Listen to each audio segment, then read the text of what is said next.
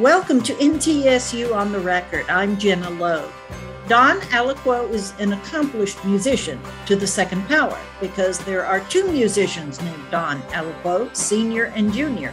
The younger Don is a professor of saxophone and jazz studies at MTSU who has performed with numerous important artists in venues around the world. The elder Don is a jazz musician and educator in the Pittsburgh area.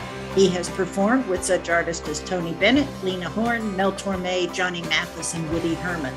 We'll hear from both Dons on MTSU on the Record after this. Here are some of the headlines making news at MTSUnews.com, the university's news and information website.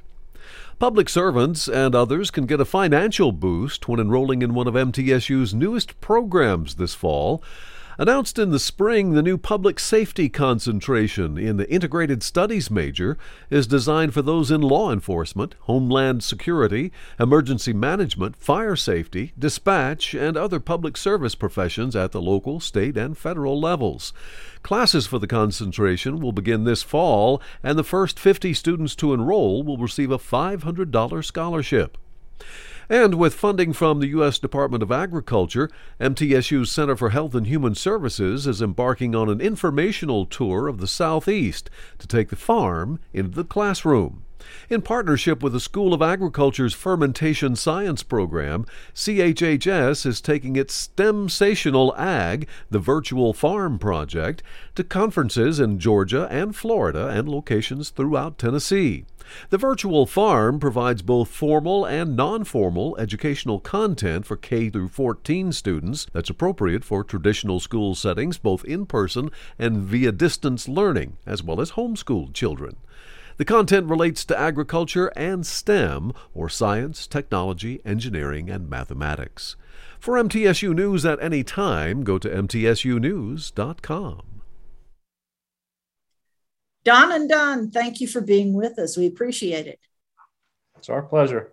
Professor Don, how often do you get to visit your father like that? Well, I try to get up as much as I can, but, uh, you know, three or four times a year at the least, I suppose do you think it was sort of inevitable that you'd lean toward a musical career with your father practicing in the house as you grew up?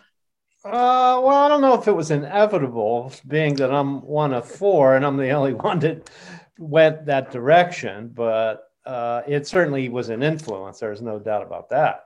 Well, being, being an educator myself, uh, I made all my kids study music, never forcing anyone to make a career out of it. But Don is the one that did make a career out of it and uh, never pushed him, but he did it on his own, on his own desire, which was okay with me. If he wanted to become a doctor, that would have been good too. But uh, I was happy that it was music. You so, just figured uh, that music would enhance their lives no matter what they ended up doing. Oh, quite right. I mean, he started uh, the the jazz part of it in high school, He became part of the high school jazz band. They were playing contemporary music. I mean, after he did his homework, we had a, a device where he put the, the earphones on, and from the outside of the room, you couldn't hear a thing, but he was listening to, to music and transcribing all the time. And that's pretty much how he put things together, which was uh, wonderful for me to see I taught him, and now he teaches me. so, what's it like growing up in the same house with a one man music appreciation class, Professor Don? well, it gave me a tremendous advantage. There's no doubt about that. And I had somewhat of an inside track considering how much he, he was involved. And, and he was very committed to, to, to playing music throughout his teaching career. So I mean, you know, he's talking about me, but like I remember him like working all day teaching, and then he'd go out and play a gig that night or play a show or something. Yeah, you know, yeah. he was very always busy uh, playing music. That uh, taught me a lot about his the commitment necessary to be uh, successful as a musician, which uh, is very true. So now my my work has uh, waned considerably because of many things, my age, uh, the pandemic, etc. But my attitude is exactly the same. uh, I, I feel no different now than when I was 19. And I have that same drive and that same desire. And that's interesting to me. And, and I think it's uh, something that's uh, remarkable. You're 92, is that right? I'm 92. I'll be 93 92. in August. Uh, there was a British trumpeter, jazz trumpeter named Humphrey Lyttelton, who was still playing concerts well up into his later years. But I had always heard that musicians lose their lip as they get older. How do you keep your lip? Well, it's it's not not as crucial on a woodwind instrument, although it has its idiosyncrasies too. Once you get a head start, you get a an 80, 80 years head start, the lip becomes accustomed to, uh, to any trauma. so, so we have no problem with that. It's it's finding that uh, holy grail. That holy grail is the reed that you put on the mouthpiece, and they're not always very readily available to be good. If you buy a whole box of twenty, you might you might get uh, four or five that, that will play, and the rest of them you either have to work with you have to sand them, or you have to cut them, or you have to to uh, alter them in some ways so you can use it. So the Holy Grail is that reed on the on the mouthpiece. It's not necessarily your what we call the embouchure, the way you the way you put your lips on the on the mouthpiece. We'll take a break here. We'll be back in just a moment. This is MTSU on the record. Women in Science and Engineering, or WISE, helps college women prepare for and become involved in science related careers. WISE nurtures women's interest in these fascinating and critical fields and provides mentoring and networking opportunities. The group's main goal is to assure women of their importance in all scientific and technical fields and to promote equal opportunity and treatment of women in science. I'm Dr. Judith Iriarte Gross, WISE Advisor. For all the latest MTSU information, go to MTSUnews.com. Tennessee's farm families contribute to our state's economy, nutrition, and culture. The Tennessee Century Farms program at MTSU's Center for Historic Preservation acknowledges farms that have been in the same family at least 100 years. To date, the program has certified more than 1,500 farms. There is no cost to nominate a farm or be part of the program. For all the latest MTSU news and information, go to mtsunews.com. Our guests are Professor Don Aliquo and his father, Don Aliquo Sr., both musicians. Uh, Don Aliquo Jr. is a professor of saxophone and jazz studies at MTSU, and Don Sr. is a jazz musician and educator in the Pittsburgh area. Do either or both of you remember the first time you played in public together in a concert format? Well, one of the one of the first uh, I think was uh, where we played together was uh, at a, a outdoor patio of Carnegie Mellon University, and uh, we had a rhythm section there, and uh, it was during the summer months. Was outdoor concert, and uh, mm-hmm. yeah, that, that, probably was one of the. Well, first. that that was one of the first, but I think the very first was. Uh, uh, what was the name of the place in uh, in Shadyside? Anyway, you remember the that Max Lee played and and uh, I forget the name of the place, but uh, the Encore. It, no, it was up. It was on Lose. Hmm? Lose. But anyway, it was a it was a little club. Oh, Rourke's. No. No, no. I'll, I'll, i want to say Win Place and Show or something like that. No, that sounds familiar. Yeah. Win Place and Show, and uh, we got on the bandstand, and uh, I thought I was doing pretty well and uh, we were playing a, a well-known, tried and true uh, jam session tune called Cherokee, which has been been a kind of a uh, an earmark of, uh, of different players whether they could play that tune well or whether they can't play it well. Well, I thought I was doing real well with it, and I'm saying to myself in my mind, I think I got him now. And after that, he picked up the alto. I was playing tenor at the time, and he picked up the alto and he started playing Cherokee. And by the time it was over, I was crawling in my hole at the time because he played so well. he exaggerates. Don't worry about no, that. I'm not exaggerating. That's pretty much the way it was. You saying you were jealous of your son? I am jealous and proud both. And and right back at him too. That uh, that story he told could could go the other way. Uh, Cherokee, is that a big band era number? It started that way, yeah. yeah, it started. Ray Noble. Ray, Ray Noble is the man that wrote the piece, and it uh, it somehow or other was not meant to be a jazz piece. It was meant to be a show piece, but all the jazz musicians uh, took it upon themselves to learn it. For some reason or other, it became a a big jam tune that that people played either on on a a jam session or a particular job of some sort. It was kind of an earmark to Yeah. uh, say, well, if you could play that tune, you could play anything. It was it was sort of a litmus test for the bebop era. there you go. Because it goes through seven key centers out of the 12 key centers that are make up our music it goes through seven of those key centers in one chorus or one time Oh. through so you really have to know harmony and it's typically played really fast so it's like a display of whether or not you know your business or not so it's historically it's always been used for that uh, kind of a litmus test if you will but it did start in the bebop era. It was kind of a cheesy dance band song. You know, one of those things you jitterbug to? Yeah, I guess. I don't, well, I don't know if it was that kind of style or not. That's that predates me a little. He'll have to answer. Okay. Don Senior, why did you gravitate toward jazz instead of any other genre of music? I must have been 13, and uh, I had a, a little alto sax, and uh, my dad bought that for me. It, it was a $90 saxophone, and in those days, it was not called improvisation. It was called writing. I knew nothing about improvisation whatsoever, but I knew how to ride, which meant you pick up the horn and just start playing. That's it. And, and anything that comes out is riding.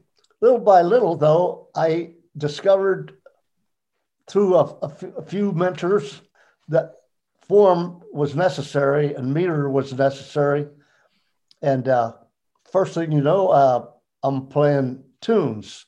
Actually, one of the one of my mentors uh, took me under his wing, and and uh, we listened to Coleman Hawkins play "Talk of the Town" from about 11, 11.30 to around two, and all we did was listen to one piece. We would take turns changing the needle because in those days there, were, there was no automatic needle setting. So he'd get up, I'd, he'd turn the, the needle on, and then it was my turn. And we listened to it. And there he taught me the, the 32 bar form that I needed to know when I applied it to all my other, all, all my other songs. I was then, I, I was about 15 or 16 at the time. And he was seven years older than me, but he took an interest in me because he had heard me ride. He heard me ride, and uh, uh, it was at, at a place called the Roseland Ballroom in, in Johnstown, Pennsylvania. And uh, there were two uh, choruses of blues on a piece, and all I knew was to ride. From that, he took an interest whenever I started playing. At the end of the job, he came over and we we spoke. I had known his brother. His brother was in in the band too, so that's how I got got meeting him. He had just come out of the army with a Purple Heart and two Bronze Stars. So uh, he took me home, and uh, he pretty much formed my my history, so to speak. Now, prior to that, though, you know, I'm a, I'm a little ahead of my story. There was another fellow prior to him that knew nothing, just like I did, nothing, knew nothing. But we had taken lessons from uh, Bill Flynn. Um, um, he formed a, a, a kid band. All we did was like like played uh, some of the music that Mr. Flynn gave us. They were pop tunes of the day, and then we'd ride. We'd ride. Uh, he'd, he'd sit behind the drums and and keep time, and we'd just play, and with no uh, no formality whatsoever. So that was before my my big mentor that straightened me out. So maybe I'm not ahead. Of, I I hope I explained that the proper way. I mentioned that you played uh, at one time with uh, Woody Herman. One of my favorite albums is one in which uh, Woody Herman and his big uh, Young Thundering Herd are playing on one side with Chick Corea, and on the other side they're playing Steely Dan tunes. Oh, boy. And uh, I'll, I'll address this to Professor Don first. Do you think that the uh, the rigidity between you know if it's got to be jazz or it's got to be country or it's got to be blues or it's got to be classical it's got to be this it's got to be that do you think the rigid, rigidity among defining music according to genre is is breaking down well certainly there are people playing all these different varieties of all the styles you just mentioned and you know musicians through the years have uh, complained about the, the labels that are put on music to begin with including jazz. A lot of a lot of musicians like Duke Ellington uh, never preferred that term even. So I'm not sure that I can answer your question definitively, but uh, there's people playing more different styles within jazz, for instance, than there has ever been because there's over a hundred year history of the music now. So there's a lot of different ways that people can play the music. And I, I think that part of it is good well, I mean, I could go back to like comments like Duke Ellington would have said there's only two kinds of music, good and bad. I'll leave it at that. Well, the latitude of jazz is so endless. Yeah, it's I mean, broad, it's, very broad. It's just broad and deep, and uh, all the the uh, uh, ways to play, and much of it passes for jazz. Some of it isn't, but it it does pass for jazz. So the latitude is endless. To, to both of you, would you rather play an instrumental with your other musicians, or would you rather play with other musicians in support of a vocalist? I'd prefer to play with other musicians, although I do welcome good vocalists. That uh, you know, uh, but more or less, I'd, I'd prefer playing instrumental. Yeah, me too. More or less. Yeah though we do work with vocalists at times. Oh, yeah. But the music itself, it, the, the, way we like to play and improvise, it's probably more suitable for instrumental. The the uh, the vocalist usually uh, they provide a little spot for you after they sing, and then you could play jazz around the tune that they sang, so that you know we're we're always playing jazz, so that the vocalists understand that, and uh, they they generally go along with that program. So there's no diva like behavior, like you're you're playing too loud behind me or whatever like that. Out coming from the vocalist, I mean. well, so, sometimes it, it can get a little raucous, depending on who who is singing, who's performing, but for the most part, most of them are pretty understanding. And I think they, they go into it with that understanding. Time for another break. We'll be right back. This is MTSU on the record. MTSU's Jewish and Holocaust Studies minor offers undergraduate students a chance to study the culture and religion of the Jewish people and the Holocaust in an interdisciplinary program. Studies include history and culture, theology and philosophy, and the arts and social sciences. Courses tackle vital topics central to local and global awareness, including multiculturalism and the meanings of diversity, religious tolerance, and genocide.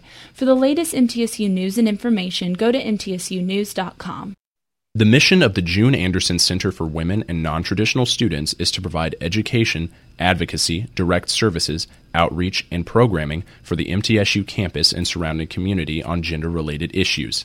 The center also assists older students who are trying to balance work, college, and family. It also sponsors a monthly legal clinic, career brown bag series, book club, and a newsletter twice a year.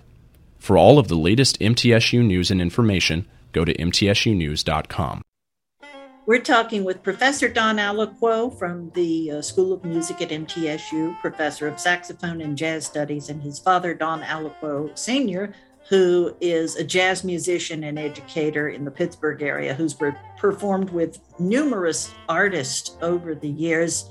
Can you, is there one particular artist with whom you played, and it need not necessarily be a famous one, Don Sr., that, that was a particularly uh, uniquely wonderful experience for you? Yes, Michel Legrand. The composer of The Windmills Michel of Your Legrand, Mind? Well, uh, he came to town. He did just about everything he could do in music. He sang, played the piano, he conducted.